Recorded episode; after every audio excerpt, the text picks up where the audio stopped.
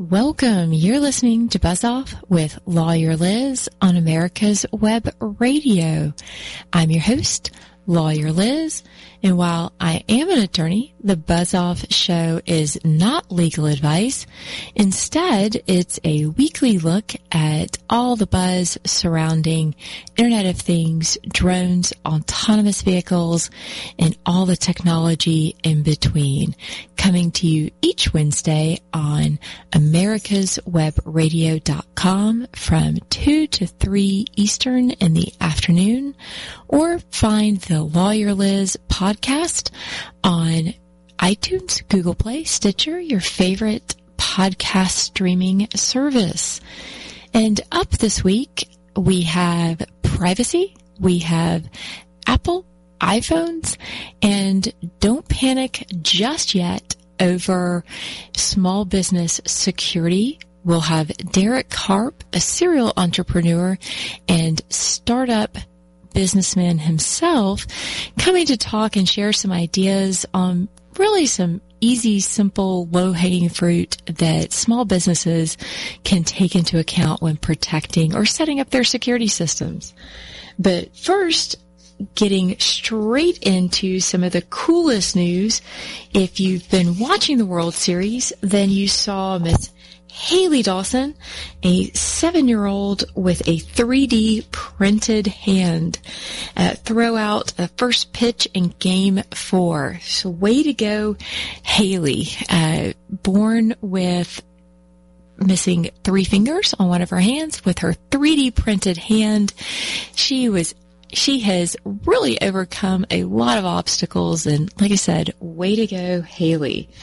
Uber's catching up with the times in that you can now have multiple stops on your Uber ride, which, you know, sometimes when you're just craving McDonald's, getting the driver to stop at McDonald's on the way home, well, now you can. In addition to, you know, multiple multiple people picking up, dropping off, joining the ride, all of that. Well, in exciting iPhone Apple world, iPhone X has made its debut and one of the things that is facing it or faces a bunch of scrutiny, pun intended, is the Face ID. And really the facial recognition.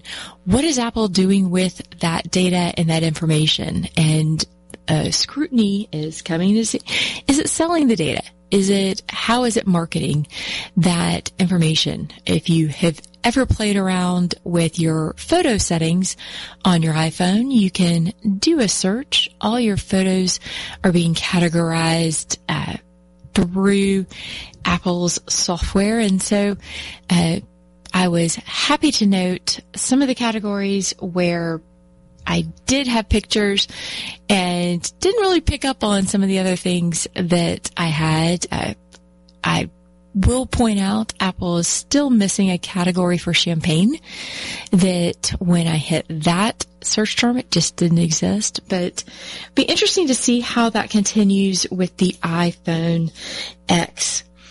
Alexa, on the other hand, uh, now can answer all of your credit score and credit related questions. They've paired up with Experian and considering all the issues with Equifax and everybody else with breaches and what's happening to that information, that is one thing that may be a bust, maybe a must, but still remains to be seen is what's going to happen with Alexa and Experian now that your credit information can be just as easily accessed. Another thing that can be easily accessed and definitely gets a bust is Amazon has announced their Amazon key exclusively for Prime members. And really the key service uh, is a way to basically Amazon will have a lock on your door and you can, through the app, unlock the door or have deliveries made within your actual home where Amazon will unlock your door using its smart lock and cloud cam plus the app. And also permit you to let others come into the house. Dog walkers, uh, other friends, family, children have locked themselves out. Well, the problem you'll find with that is, well, what happens if, you know, liability wise, packages are being delivered and perhaps you didn't intend for, you know, what happens if something goes missing? What happens if, well, hackers, nefarious individuals get a hold of your door key? I mean, part of this uh, package from Amazon includes getting, you know, putting a new lock on your door. So what happens if power goes out? What happens if there's a glitch? Nefarious folks want to lock you out. As the Buzz Off show has talked about before, well, when a garage door company can lock someone out of their garage, what happens when Amazon locks you out of your home? And what happens if they let the wrong person in? You have a break-in. What kind of liability and risk will fall ensue from that? Well, still remains to be seen and uh, really just a big fat no at the moment. But again, we'll see how that goes. Uh, speaking of, though, when you get and start talking about uh, letting secrets out of the bag. Uh, Apple fired one of their iPhone engineers after his daughter posted a viral video of her playing around uh, with an iPhone 10, iPhone X. Well, she posted her video on October 28th and within a matter of days had three and a half million views on YouTube. Her Instagram post, which was subsequently deleted, uh, similar similar attention. And Apple, known for its security and wanting to keep things private until it's ready to release it, well, not so lucky for her father. He was subsequently fired. So, yeah, I'd say she's probably grounded at this point and probably not or no longer playing with her iPhone 10.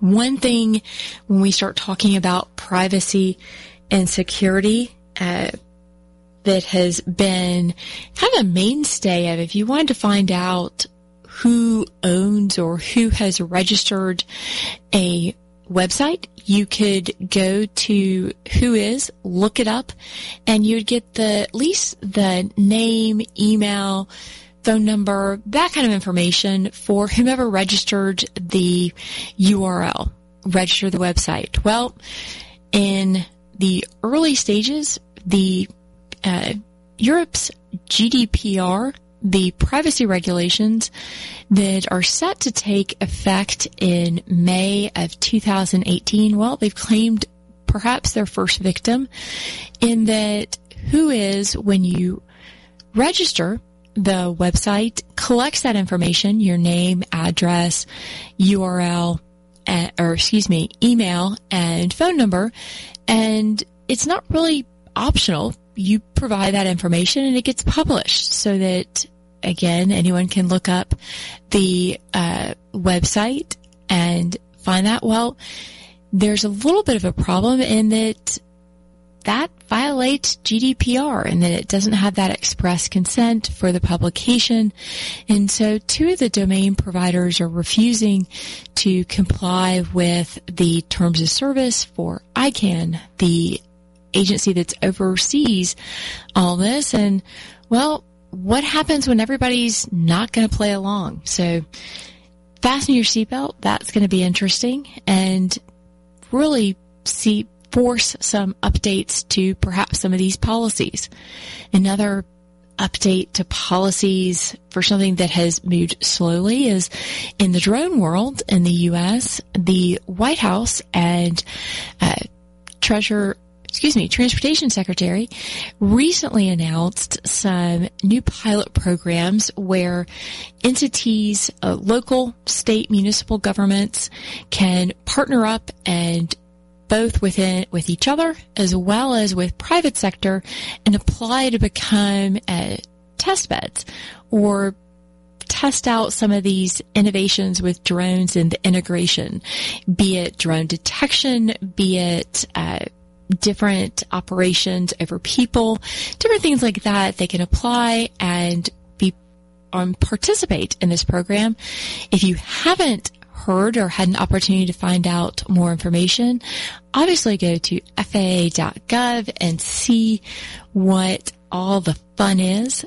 There's 180 days since or from the release of the announcement for state and local governments and these private partnerships to apply to participate in the program. So expect a little bit more of a flurry from that. And as all the buzz about the different privacy and safety and different breaches tend to be hitting the airwaves lately. And especially when you talk about uh, different hacks, it's not time to panic just yet. That while liability for different companies and as you're purchasing more and more of the IoT devices, well, Derek Harp, who will be joining us in the next segment, has really started taking a look at some of the things you can do and have your incident response plans in place and take some of the terror,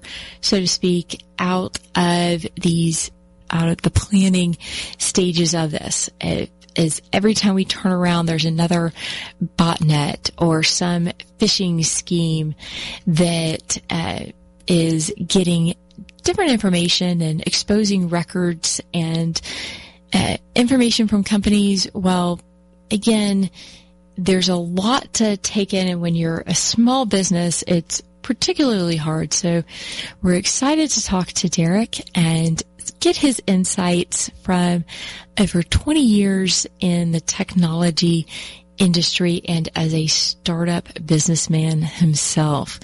Well, we will jump to our first commercial break, but you're listening to Buzz Off with Lawyer Liz on America's Web Radio.com. Field books. There is a difference, and the difference is made in the USA by family owned and operated Bogside Publishing in New Hampshire. For over 38 years, the family business has produced the finest, most durable, rain resistant, and most affordable field books in the land surveying and engineering industry. Demand the best from your supplier, Bogside Publishing Field Books. Affordable health insurance was the promise of Obamacare but for many, the government mandate caused more problems than it solved.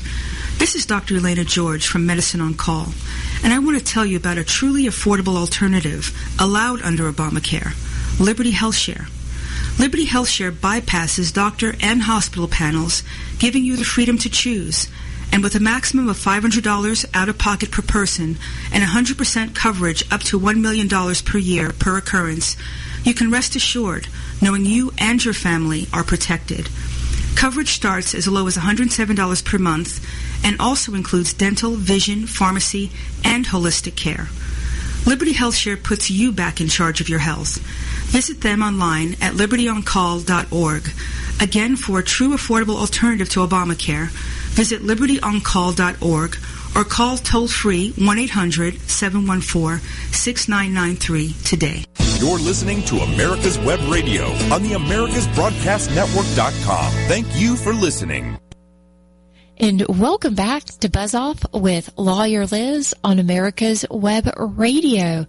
Coming to you this Wednesday and in podcast world. And as I hinted before the break, what do you do when you have a serial entrepreneur with 20 years under his belt and complicated issues that he has a knack for breaking down? Well, of course, you invite Derek Harp to join the show and kind of demystify some of the phishing and other, let's say, cybersecurity issues that face companies that don't have a thousand person or hundred person or even well, let's be honest, they don't always have 10 people working in IT. So, Derek, this is your knack, your sweet spot. Welcome to the show. Oh, thank you. Thanks for having me. I've been looking forward to it.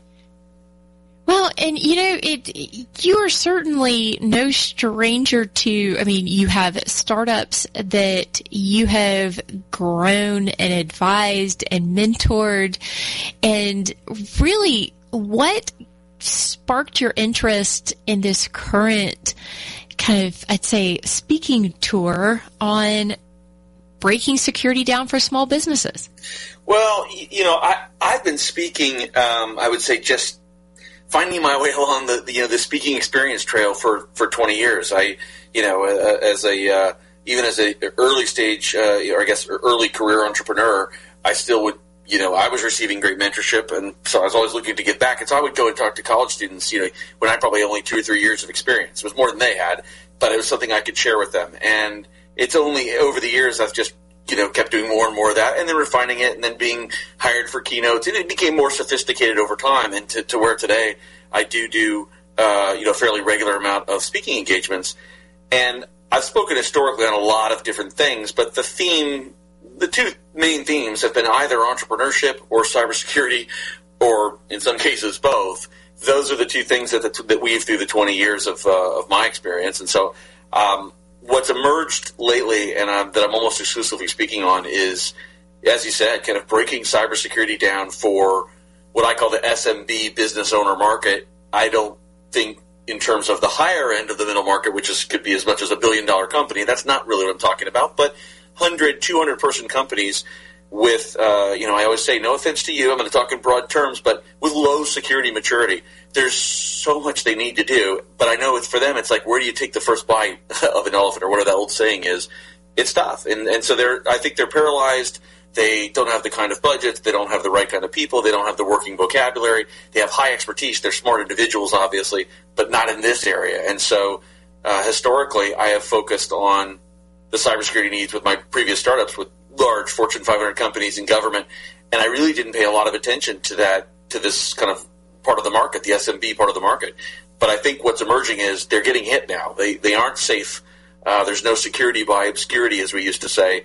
Um, they are getting hit, and either they are or someone they know intimately has been, and it's now a very real thing. Versus, yeah, I might be vulnerable. Something could happen in the future. So I think they as a class, I think there's a waking up, which is like, well, we, I do have to do something, even if I don't want to. I've got to. Well, it, you hear things on the news that from, I mean, even Equifax all the way down to WannaCry and, uh, what was the latest one? Bad Rabbit. I keep on saying Bad Robot, but no, that is a production company. But, uh, Bad Rabbit, you hear these words and uh, it's gotta be a little intimidating because it's not just something on the news. It's your customers, your data, your information, and you're being held in some cases to the same standards as the larger companies. So uh, how do you even start the conversation? Well, you know, that is, that's the conundrum for the, for the lower end of the, you know, the, the, the, the middle and, and smaller end of the market um, where do I begin? You know, it's it's daunting, and I think it is. There are sorts of there's all sorts of jargon, and uh, there's more and more content that one could consume. But one, that's not your core business, and two, even if you had the time, you know, how do you decipher it all, and how do you assign validity to just a, a, deluge of information um, and uh, on threats, on threat actors, on attack techniques, on protection strategies. You know, there's, there's endless. You could spend days on a, any one of those things. So I think it's it is daunting. What I like to do, if I can get a group of business owners, you know, that are that want to focus on this, which is increasingly, you know, the, more often the case than it used to be, I try to do three buckets, which is give them a state of cybersecurity today. Um, that's pretty broad, and it has some level setting about just statistics and you know what are the motivations who are the different kinds of threat actors. I think that is the place to start with just understanding the landscape if you will. And then i do go into some high profile attacks, that's a little bit because they're interesting, uh, and you know people do want to be uh, you know find something interesting in a in a talk, and so I I break down some high profile or well known attacks. But what I do try to do at the end of each of those is point out what it is that we could, you know, that we could all learn from it, and it could apply to almost anybody, or could apply to my, you know, to my audience. And there's almost always something there. So this may be a huge company, and it may look like something that you know doesn't pertain to you, except if you peel back a couple layer, layers of the onion, there is something there for you. And then the third bucket, which is the most critical, which is what can I do about it? And I try to give them uh, specific walkaway value on things they can do, the lowest hanging fruit. And my whole mantra is based on not trying to envision and get to a high state of security maturity, which is is too much and daunting and could be frankly not warranted. I'm not for you should do all these things and the sky is falling. I'm for you should mitigate risk. Here are the first few things you should look at, and you can get from low security maturity to medium far cheaper and easier than you think. Now, going from medium to high can get quite cost prohibitive, but don't try to get to high. It's a ladder climb the first three or four rungs and congratulate yourself that you're far better off than where you were when you were near the bottom. Well, I always joke with even when working on projects uh, for the day job that pick the low hanging fruit. You know, it, make it so that attackers or you know risks at least have to put forth a minimal effort to uh, take advantage of your systems or your data. Yeah, I, I'm in complete agree with with you. Um, we're doing. You don't have to look very far any day, and you can see where there are, you know, where we're falling down. And oftentimes, it's very unsophisticated stuff. I mean, let's face it. If you peel back most of these onions, these these uh, threat scenarios and attacks and hacks, inside at the center is someone giving away their credentialed access. So in that scenario where you have most people willing to do it or falling prey to a variety of schemes and giving away their own level of access and control, you can spend a lot of money on security and have it completely thwarted just in that one step.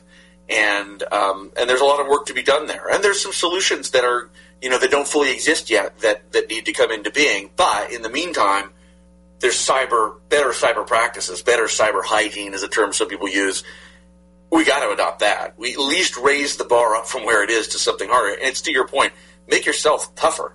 I mean, some person or if a state actor, which is only one category of threat actor, if they really target you, you know, you could say, "Oh, I'm not going to be able to stop them, am I?" And the answer is probably no. However, that's very unlikely in the threat landscape. A sophisticated, persistent threat is not going to be most likely. It's going to be people who are probably not as much targeting you specifically, but targeting lots of systems. That's more common. And that you can do a far better job of protecting yourself against, uh, but, but leaving your, you know, closing your front doors and your back doors and just practices, you know, sewing up, uh, sewing up the, you know, the circle, I guess. Well, I, I hated to see it uh, circulating the Twitterverse again, but the typical, I mean, inevitably somebody has posted their, pa- taped their password for something to their computer monitor. I mean, how many times do you almost want to call, you know, raise your hand if you have your password taped to your monitor? Uh, Please stop. And I, I know, like, ah, at least put it under your keyboard if you're gonna do that. Yeah. Yeah. Make someone have to look. Well, so wh- what is your icebreaker for getting uh, folks' attention, uh, or what's your favorite sort of? All right, here's the state of security. Here's the fact that is going to shock you uh, back to reality. Well, when I have something I love to do. I can't always arrange it, and I can't do it usually. You know, I can't do it at a big conference. And you'll, you'll see why it's self kind of self explanatory. But when when whoever is engaging me is willing to uh, to play ball, what I like to do is arrange to phish. Uh, you know, do a phish test against the participants, the CEOs, the business owners, and senior executives that are going to be in my in my audience, and I try to do it uh, a couple of days before. And um, right now I'm running about 47 to 55 percent uh, of that group of individuals, again, senior and uh, managers and owners, are falling prey to um, the phishing test that I run, and it's I'm not running a sophisticated one. I'm not running a very targeted spear phishing or whaling. I, I love that term uh, where you're targeting somebody specifically, and you're you're really you know you've engineered it. Hey, I saw you at the conference in uh, in London, and here's my thesis. You know, it's not not that sort of thing. Um, it's a pretty it's a pretty low hanging fruit uh, spear phishing email and I'm still getting 47 to 55 percent of these senior individuals, usually owners and CEOs, that are falling prey to it. That right there turns. That's about halfway through my typical presentation, and it just changes the demeanor if they weren't already leaning forward that everybody does after that. Because oftentimes there's kind of a nervous Twitter around the room. Um, I guess I can't use that term anymore that way, but there's. Uh, I know they know, you know, and, and the last time uh, that I did it, I basically said, I know you guys had a cocktail hour last night, and you, the words got out, you know, because you were asking about that email of the person who'd sent it, which is one of the, somebody that you all knew. And people ask that. They say, well, it came from somebody that I knew as a some sort of like I oh, shouldn't. No. I shouldn't. You know, why wouldn't I have opened it? I'm like, well, that's the point. They we simulated that their account was compromised, and then the person is reading the emails. They know you're coming to this today. That's why they sent you that link and asked you to look at this document before the meeting today. It's it's perfect. It's textbook. Well, and do you do you at least put in a couple of typos or something that because not that threat actors actually do that. I mean, they want to make it as realistic as possible, but do you add in some level of the absurd just in case? Yeah. Somebody spots. Yeah, it? I do, Liz. I call them tells. Uh, you know, kind of taking a term from from uh, blackjack or from you know from uh, uh poker um, and so what I do is I walk them through the tells. Uh, it's a build in, the, in my slides. I say, here's the email. You probably recognize it. Let's go through. And then I, uh, every time I click, another arrow points to three or four things. Uh, the last one's the clincher that should have uh, should have you know made them want to run away from that particular, not engage that email. Um, and so that's exactly what I do. And that's the educational part. It'd be one thing to just say, oh, you fell prey to it. I try to say, here are the tells. These are the things you and your team have to start looking for. We have to be more skeptical, period. Well, and so before we go to break, what is the fastest anyone has from the time you sent out the email to the first victim? How long, how long did it take you to get that whale on the hook? Oh, that doesn't, sometimes that's, you know, w- within the first, you know, five minutes. Ah, jeez. well, and I was going to say, that's when everyone in the room kind of just, Oh, sigh. Well, you'll have to you'll have to give us a little bit more on that and some of your other you know tips and expert advice when we get back from this commercial break. You're listening to Buzz Off with Lawyer Liz on America's Web Radio. Bogside Publishing. For over 38 years, this family owned New Hampshire business has manufactured the most durable, rain resistant, and most affordable made in the USA field books for the land surveying and engineering industry. And Bogside Publishing is still doing it today. Demand Bogside field books from your supplier or go to bogsidepublishing.com for a list of exclusive Bogside dealers. Did you miss a show that you really wanted to hear? All of our programs are available for download on americaswebradio.com and on iTunes. You can listen to your favorite programs on americaswebradio.com anytime you like. You're listening to America's Web Radio on the americasbroadcastnetwork.com. Thank you for listening.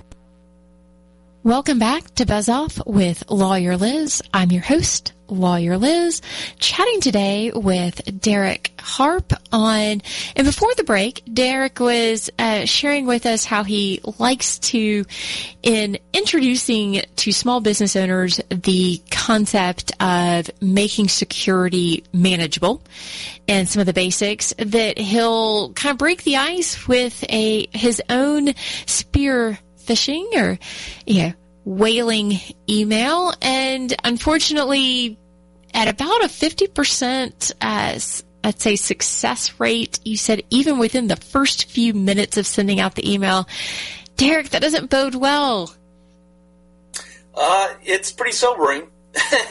it gets people's attention, and I like it as a lightning rod, um, just to say this is unfortunately, you know, I'm an optimist, and I, am a, a very open person by nature, but I think the the unfortunate message that I think I have to share, and I think we we all have to start embracing is we have to become more skeptical, and we just can't receive things um, via the you know the, the internet and accept and find it acceptable, even even stuff that may look quite legitimate. Um, I find my my skepticism level is getting higher every day, and there's some things I don't do that I used to do, and that's probably going to increase. And I think that's where we are. We're going to it's it's it's oxymoronic, I guess. You know, all this openness, the whole nature of how the system was designed was for openness, and it works really really well.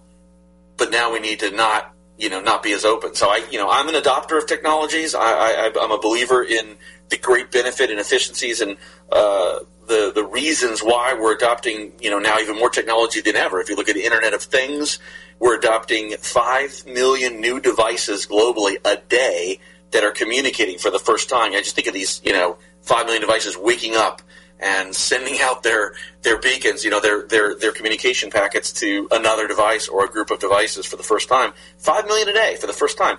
So we're why are we adopting all those? Well, there's exciting stuff we can do with them. So I, I'm not a Luddite. I get all that, and I adopt some of those things, but I am very thoughtful about what I adopt and what I don't. And I don't okay, think. So I was going to say, what are some of the devices that you have not permitted, like somebody, you know, in your own house, either someone gave it to you as a gift or, you know, it, do you say, nope, nope, gotta put the brakes on. The, the line is here. We are not getting what? Uh, you know, I don't have exterior locks. I, I, you know, I have some home automation. I don't have exterior locks set up on that.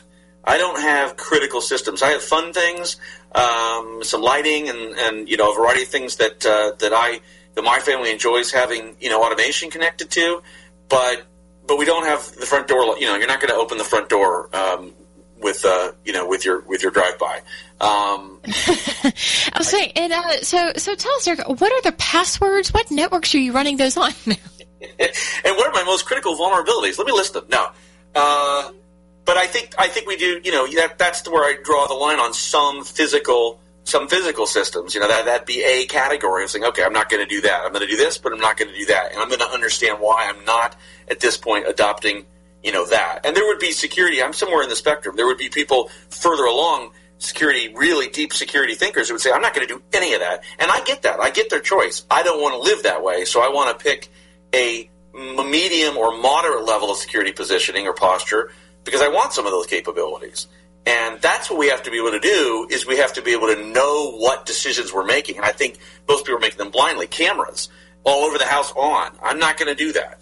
You know, I'm going to be aware of exactly where there are lenses that could be turned on in my home you know, that's not something that people should just be, you know, doing all over the place. It's already been proven that those things can be used um, for a variety of reasons. Some of them aren't super nefarious, but even marketing reasons, you don't want that going on. Probably, certainly, you don't want it going on if you don't know it. Well, and especially, how do you balance that? The understanding of, okay, yes, it it poses vulnerabilities, but at the same time, I have a business that has cash registers or that I have, like, I need to have eyes on my inventory, but either because of the nature of the inventory or just in general, I have a big warehouse. I need to be able to have, you know, no blind spots. What are some of the things you could tell those business owners or those homeowners that, okay, you need to have, uh, the convenience factor or for other reasons you have this, what are some things they can do or you tell them to protect those systems? Well, you know, that, there's a number of threads there to, to pull. You know, I like talking about home automation. Sometimes I'm kind of into some aspects of it. Some of that is just in the novel area. Whereas a business owner, I think the real adoption curve of these devices that we're seeing is most of it is not convenience. It's efficiency. It's going to be affect bottom line. I'm going to spend X dollars today, and I'm going to have X plus Y dollars in better profits or savings or insights, which would you know potentially lead to uh, more, you know more more profits or more sales or more revenue. So I think there's real business drivers, which is why the adoption curves, both in the commercial sector uh, as well as the, the consumer sector, are really, really high. Consumer sector's got a lot, a lot more novelty in it, but there's also real time saving stuff there too. Um, and home automation, there can be some real, you know, um, uh, utility savings and things like that. I think they're going to see more and more in those areas. But the businesses are adopting it, and that's not just the purview of the SMB or the small market uh, end of the market. It's all the way up. Um, I started a company. Uh, I'm one of the co-founders of a company that uh, we moved to to Atlanta, Georgia, which is how I ended up here.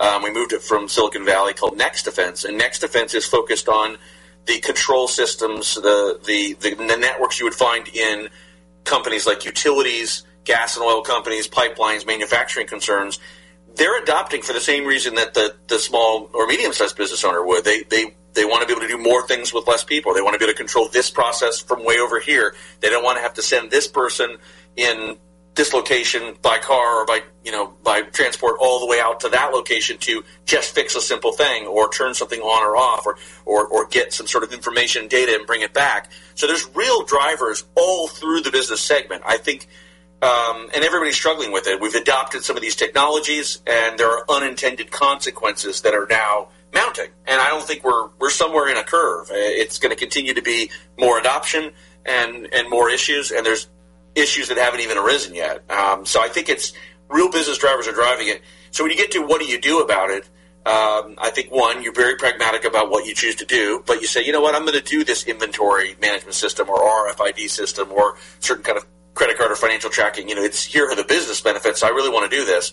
Then you have to start looking at things. You know, one example would be don't have what's called a flat network. And, and this is really security practitioners uh, implement these. You know, anyone with real, you know, any kind of uh, reasonable savvy can implement this. Have network segments, meaning if I get into one part of your network, or if a threat actor gets into one part of your network, why are they therefore in all aspects of your network. That would be a flat network. Everything is connected to everything. If you're in, you're into everything. A network segmentation would be, you know what?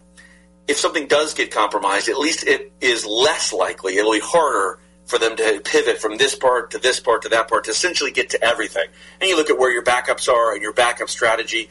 Uh, crypto ransomware is the number one reason to do this. Um, you have to do other things as well, but don't have everything all connected and don't have your backups essentially uh, old school backups uh, connected directly to the computer on your desk. I mean, one, that doesn't protect you from physical damage like the building burning down, and two, if they encrypt your the computer and it's directly connected to the backup, you're going to find your backups are going to be encrypted as well. So segment things. I mean, that's a that's a well, little. And I'll say, and you you bring up an excellent point with that as well, because even in not even threat actors, but in the aftermath of, say, a natural disaster. There has been a flood in your area. If everything was connected to the one network, the one computer, you don't have those backups stored somewhere else. As you mentioned, what happens when the building has flooded and the electronics are fried or, you know, it, the building no longer exists because a tornado took it out? You're on it. Yeah. Good for you. You've got a backup. It went it went the same place the primary data went. exactly. Yeah. So, okay, so once you've gotten folks comfortable with the concept of segmentation, where do they go from there? So, segmentation and offline backups are kind of two different things. Segmentation would be, you could say offline is another segment. I, I don't know that that's the leap that I would make. Segmentation is within your own network. Some of these things, there might be a firewall or some disconnect between different networks based on who needs to have access to the different sections. And then offline backup, that's just, you know, that's using a credible third party company that some of your data is going elsewhere and is not logically connected to your, to your, you know, your physical and primary location um, uh, network. Um, so I think, I think there's, I have 10 kind of top recommendations that I end up making. Um, and, and that's really how I usually end um, the talks that I give and the and the presentations and keynotes is here the here are the ten things. Be be conversant on these. Get some at least basic understanding about each of these areas. You're not none of you are probably gonna do this yourself. Certainly most most of you won't do it yourself. Most of you won't have somebody that works for you full time do any of this. But you and or key team members need to be able to talk about it with a credible third party. And that does take some education so that when you're talking about uh, incident response plans. You know, what are you going to do? And that's an example of one. That's a policy. That's paperwork. Uh, essentially, a lot of it is. Um, uh, what are you going to do when you've detected someone in the company's detected that you're having an issue? What is the business continuity or incident recovery plan? If you don't have that, there's a lot of, of, of mistakes made right at that critical time from we've detected something and now we're running around with our head off because there is no plan. You got to do the plan back in time when there was no fire. Make the plan, and you have it behind glass. Everybody knows where it is. You can break it open, and you can, re, you know, you can a- take action. And people, you know, rehearsals are ideal to whatever degree people can can work that into their routine. At least some familiarity on different people's parts of how that plan works and whether they've got a role in it because well, and how do you go about even developing that plan? Are there uh, do you vet out? Are there resources? Is that a good time to you know one of the first times bringing the experts to say help us create a plan? For sure, yeah. There are um, a variety of companies from boutique all the way up to uh, up to uh, the you know the um, the big four that have practices, and of course, those aren't all, all appropriate, uh, uh, you know, vendors for for every kind of end user. But there are appropriate vendors for every kind of end user out there. Um, I get a lot of those calls, and I refer people I have for years to various parties, um, and um, that's usually just trying to matchmake the right person, you know, with uh, with the, with the right service. But yes, people people can get, and it doesn't have to be again it can be appropriate for the size and and the um, the the security posture that a particular company needs, and that leads to the other one, which is having an assessment, which is oftentimes going to be the same exact kind of service provider. That's what do we have? Not only not what do we have from a security perspective, what are we trying to protect? Because one company, you put three companies in a row, in, and let's say they all have 50 employees. You say, oh, so you must be similar, or you all have 50 desktops, you know, 50 and you know um, end, uh, end endpoints to the network. Obviously, this is just random, but those are not necessarily 50 equal companies. What if one of them has credit card information or other PII, personally identified information, and the other company doesn't have any of that? So it's not about the number of employees or the number of end, end uh, endpoints. Those you know those matter. Those are factors in it but what are you trying to protect? And then what do we have in place? So an assessment is really the place to begin on, on any of this stuff. Well, okay. And so when we come back, we're going to have to delve into some of the next steps. We've defined the universe. We know what's out there and then what happens next. But you're listening to Buzz Off with Lawyer Liz on America's Web Radio. Affordable health insurance was the promise of Obamacare but for many, the government mandate caused more problems than it solved. This is Dr. Elena George from Medicine on Call, and I want to tell you about a truly affordable alternative allowed under Obamacare, Liberty HealthShare. Liberty HealthShare bypasses doctor and hospital panels, giving you the freedom to choose.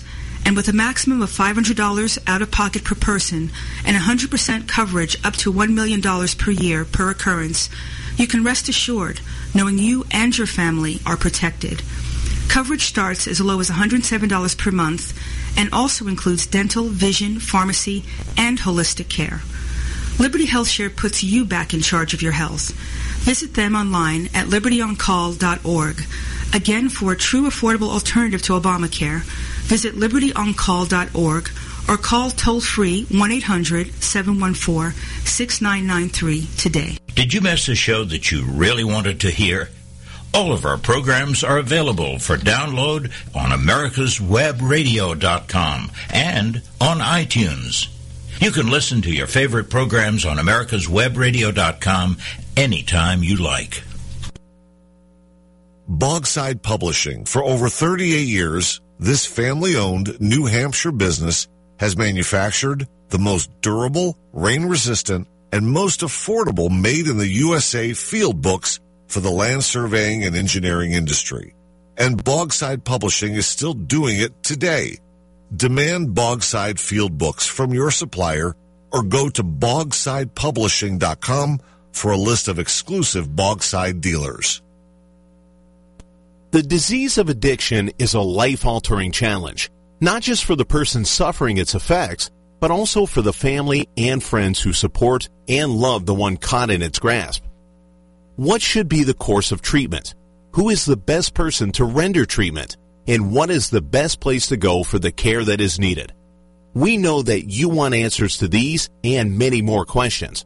call 770-696-9862 and speak to a representative of the Atlanta Healing Center. They can tailor a program specifically designed to address the needs of the person suffering with an addiction or give you guidance as to where that help may be found. Information is the key, and the trained staff at AHC is here to assist.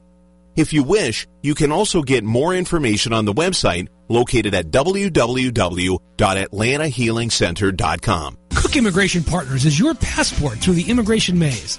Whether it's help with e-verify in your business, or help in how to document a new employee under the new I-9 rules, or if you marry a foreign national, Cook Immigration Partners is your best choice for a legal advocate. Call us today at 866-286-6200. That's 866-286-6200 or visit us on the web at www.immigration.net. You're listening to America's Web Radio on the AmericasBroadcastNetwork.com. Thank you for listening. And welcome back to Buzz Off with Lawyer Liz on America's Web Radio. I'm your host, Lawyer Liz. And again, catch us each Wednesday from 2 to 3 Eastern on americaswebradio.com or find the Lawyer Liz podcast available on iTunes, Google Play, Stitcher, your favorite podcast streaming service. And talking today with Derek Harp and getting some insights gained from for mainly for small business owners at looking at security from someone who has been in the industry from the big guys all the way down for about the last 20 years you've been starting and growing businesses. So Derek, thank you again for your time and insights today. Oh, my pleasure. Glad to be here. So we were teasing before the break. We've gone in as a small business. You've done your assessment. You started developing your incident response plan, the, you know, keep behind glass, break in the case of emergency. You've segmented out your network so it's not flat. You don't have everything uh, accessible from one desktop on the CEO president slash gophers desk. You've have your offsite backups. So what's next? Well, uh, yeah, what's next? Loaded question. So, um, you know, I think there's there's a whole laundry list of things, and it's really it's really about having a credible a credible third party help you prioritize these things. And this gets back to the very for me very core premise. As a small business owner, I know uh, I've been one for 20 years. I know that uh, my my peers and the people I'm talking to, and, and, and, I think by the way, let's let's caveat small. I mean, I think some of these companies that I'm talking to are, you know, small is a very relative thing. Some have hundreds of employees and are very very successful, and some of them have been you know around for, for 20 years.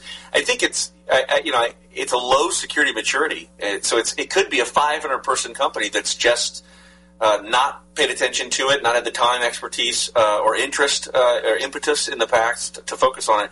So I think small sometimes conjures up for people um, four person companies, ten person companies, um, although they're, they're obviously as a class they're vulnerable. Um, we're, we're really finding that companies with hundreds of employees are no less vulnerable on average. Um, certainly some who have credit card information and who have paid attention and know that they're you know that they they're under some regulations. Some of those companies are more sophisticated, but by and large, a couple hundred employees is not a is not a um, you know any, any kind of um, uh, indicator of security maturity.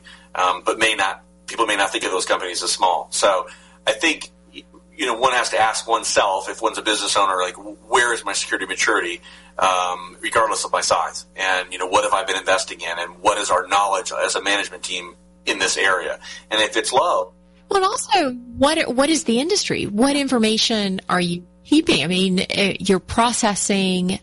I think of, uh, you know, my sister has a company or has several locations for gymnastics, and they uh, plug, of course, for her uh, the Peach Pit in Atlanta, but they're constantly processing information and, uh, you know, payments to children's information. And you know, one of the first things the recommendations was get an expert to come in and you you you're going to fall under several different federal regulations, not to mention state. So identifying those, how often when you're talking to these business owners, perhaps do they not realize all of their like you know threat sectors? Oh, I, think that's a, a, a you know it's a it's an awareness spectrum, and it's getting people are getting more aware. Um, if you you know of the years I've been talking to different groups, um, I, I, think I may have said earlier, I, I, typically had not focused in the past on this this this end of the market, the, the the small end of the market, and focused more on the large end because they were earlier, they were more mature as a group. But now you find that it's trickling all the way down, and smaller and smaller and smaller entities are saying, "Oh, I can't I can't hide because I think that's what people felt in the past. Uh, security through obscurity was a term that I, you know people threw around, which was I'm so small, no one's going to see me or find me. And there might have been some validity. That, was never fully, you know, fully a protection strategy, really. But there's some some truth to it that it was less likely. But now, you know, I think that's gone. That's over, and people are getting targeted. Um, and even if they're not targeted, they're being grabbed up in widespread campaigns so I might not know that it's your company or your company that I'm specifically targeting, but I'm targeting, you know, whoever, wherever I can find the ins at, and then I'll go and see, to your point, what assets are there. Oh, look at this, a treasure trove of X amount of information. And I don't think people are really thinking about, and this is a dawning, I think, and I talk about it very early in my um, my core presentation. Like, what kind of information are we talking about here? People, credit card people information, everybody gets, and like, oh yeah, but what about system information, designs, drawings, documents, intellectual property, um, you know, emails, everything that's in the emails. Um, you know, certainly passwords, and then passwords that could be used elsewhere. And I bring it up because I know there's somebody in the crowd it pertains to. I, I would not want to guess the statistics, but I say some of you probably have black, blackmailable information. I hope that's not the case but you probably have photos or documents that you'd not like to have out there. And you've got them more accessible than you might imagine. And that sort of stuff, they don't care what size you are. If they can find that sort of thing and you have a, a successful small business, you're perfect for them. They would be glad to make a financial arrangement with you. Um, it doesn't need to be sophisticated and it doesn't need to be priced. They'll, they'll appropriate price. Ransomware has proven that. They'll appropriately price in a range where you're like, well, I'm going to pay that. Um, I'm going to consider paying that because it's far cheaper than the consequences I'm facing. So they're not going to ask for a million dollars. They're going to ask for an appropriate level of pricing for most of these threats.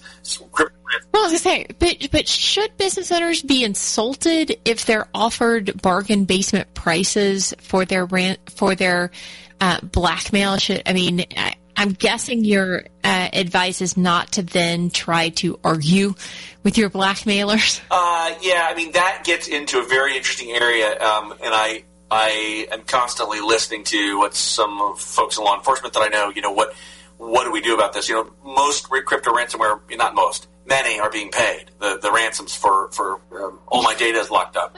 You know, the blackmail thing is a little bit kind of in the sexy category. It probably doesn't apply to most people, but but having your data locked up, that's happening. Every crowd, every single engagement I do, I ask who's been hit by crypto ransomware, and hands are now going up every single time. So it's no longer this esoteric or exotic thing that you read about that somebody got hacked. Oh, no.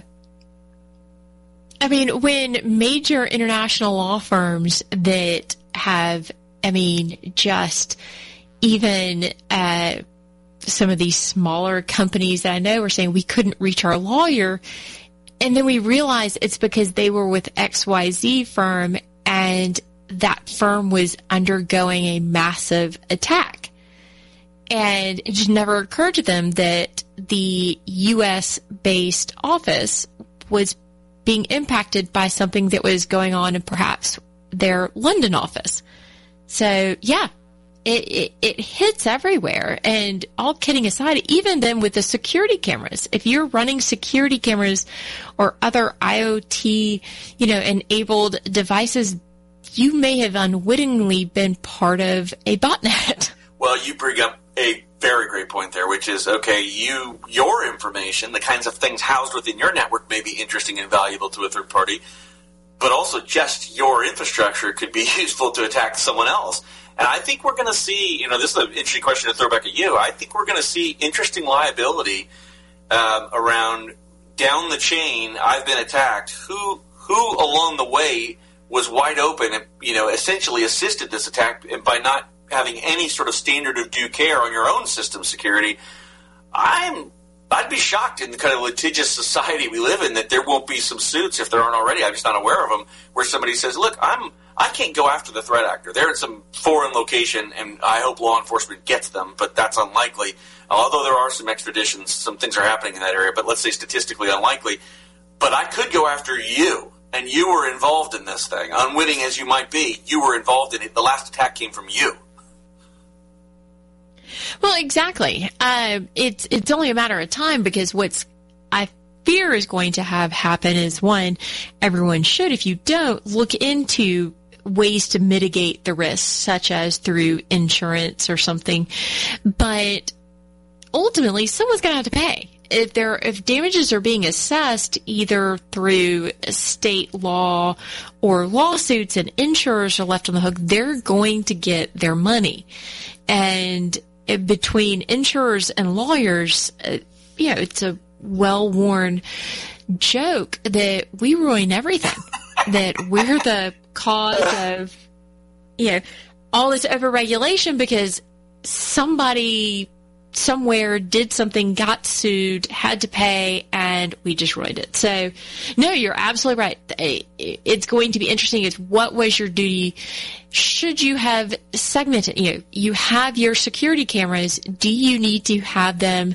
On a different system than perhaps you keep your financial records for the company or your patient records or your customer records. How do you break that out and if you didn't, was that the industry standard to do so? Yeah, that's you hit it on the last one. What what is is there a standard in your industry? Um, is there an emerging standard in your industry? Because you still might not want to be caught by saying, "Well, there isn't. I'm not under any regulation. I, there's very few of those. So let's put that aside. If you're not under regulation, though some are, uh, then oh, standards. You know, I don't have to adopt those. No, but do you want if you're if you're in a hot spot either with a third party that's been attacked and you were part of it, the example we used, or just with your shareholders or whatever, you know, or, or your customers, do you want to say, is that a defense you want to say, which is, well, we don't we don't have to comply with anything, so we so we haven't. Instead, I think I would want to say, you know what, we we can't guarantee cyber. Nobody can. Cybersecurity or you know high level of security. Nobody can get through this. That's a silly thing to ever say. We can say we've done these things, and these are all very good, well known best practices. Um, I'm sorry that X, Y, or Z has happened, and we're working very diligently to fix it. However, we, you know, we have been investing in this time and money. And, and again, I don't think it has to be a fortune for the smaller companies because that's often a big stopping point. They're like, well, I, I can't spend that much money. Why would I even be in business? You do need to be appropriate, but but doing nothing is not acceptable anymore. But don't get worried about having to do a whole mountain of stuff that you can't afford time or money or resources to do do these, do some low hanging fruit things, some of the things we've been talking about, have an understanding at least of where you where your position is, and then make some make some choices. And some of them will be tough. You won't do everything that you you might do. I know that's the case. I've been in that position, but you can do typically. Most people can do more than they are doing, and you know it's not free. And you know what I think? The one thing, Liz, that I, I often weave into my conversation is like people say, "Oh, this is money I don't want to spend. I'm like, you've been reaping the rewards. There was a hidden cost to all this adoption of technology we've done. And we've been doing it now for a long enough time, and we've been all salivating about the savings. There wasn't as much savings as we thought. Now we're going to pay a, a, some portion of the savings we've had for decades. there was a cost there. We just weren't paying. Well, well, absolutely. So, Derek, thank you again for joining us today on the Buzz Off Show and sharing your insights. Where can people find out some more information? DerekHarp.com. Uh, D-E-R-E-K-H-A-R-P.com. Um, feel free to reach out. Excellent. Well, thank you so much. And there, folks can find a few more of your tips and insights and also upcoming presentations. But Thank you, Derek. Thank you, America's Web Radio. Thanks to everyone for listening. I'm Lawyer Liz. Catch us next time on americaswebradio.com. You're listening to America's Web Radio on the AmericasBroadcastNetwork.com. Thank you for listening.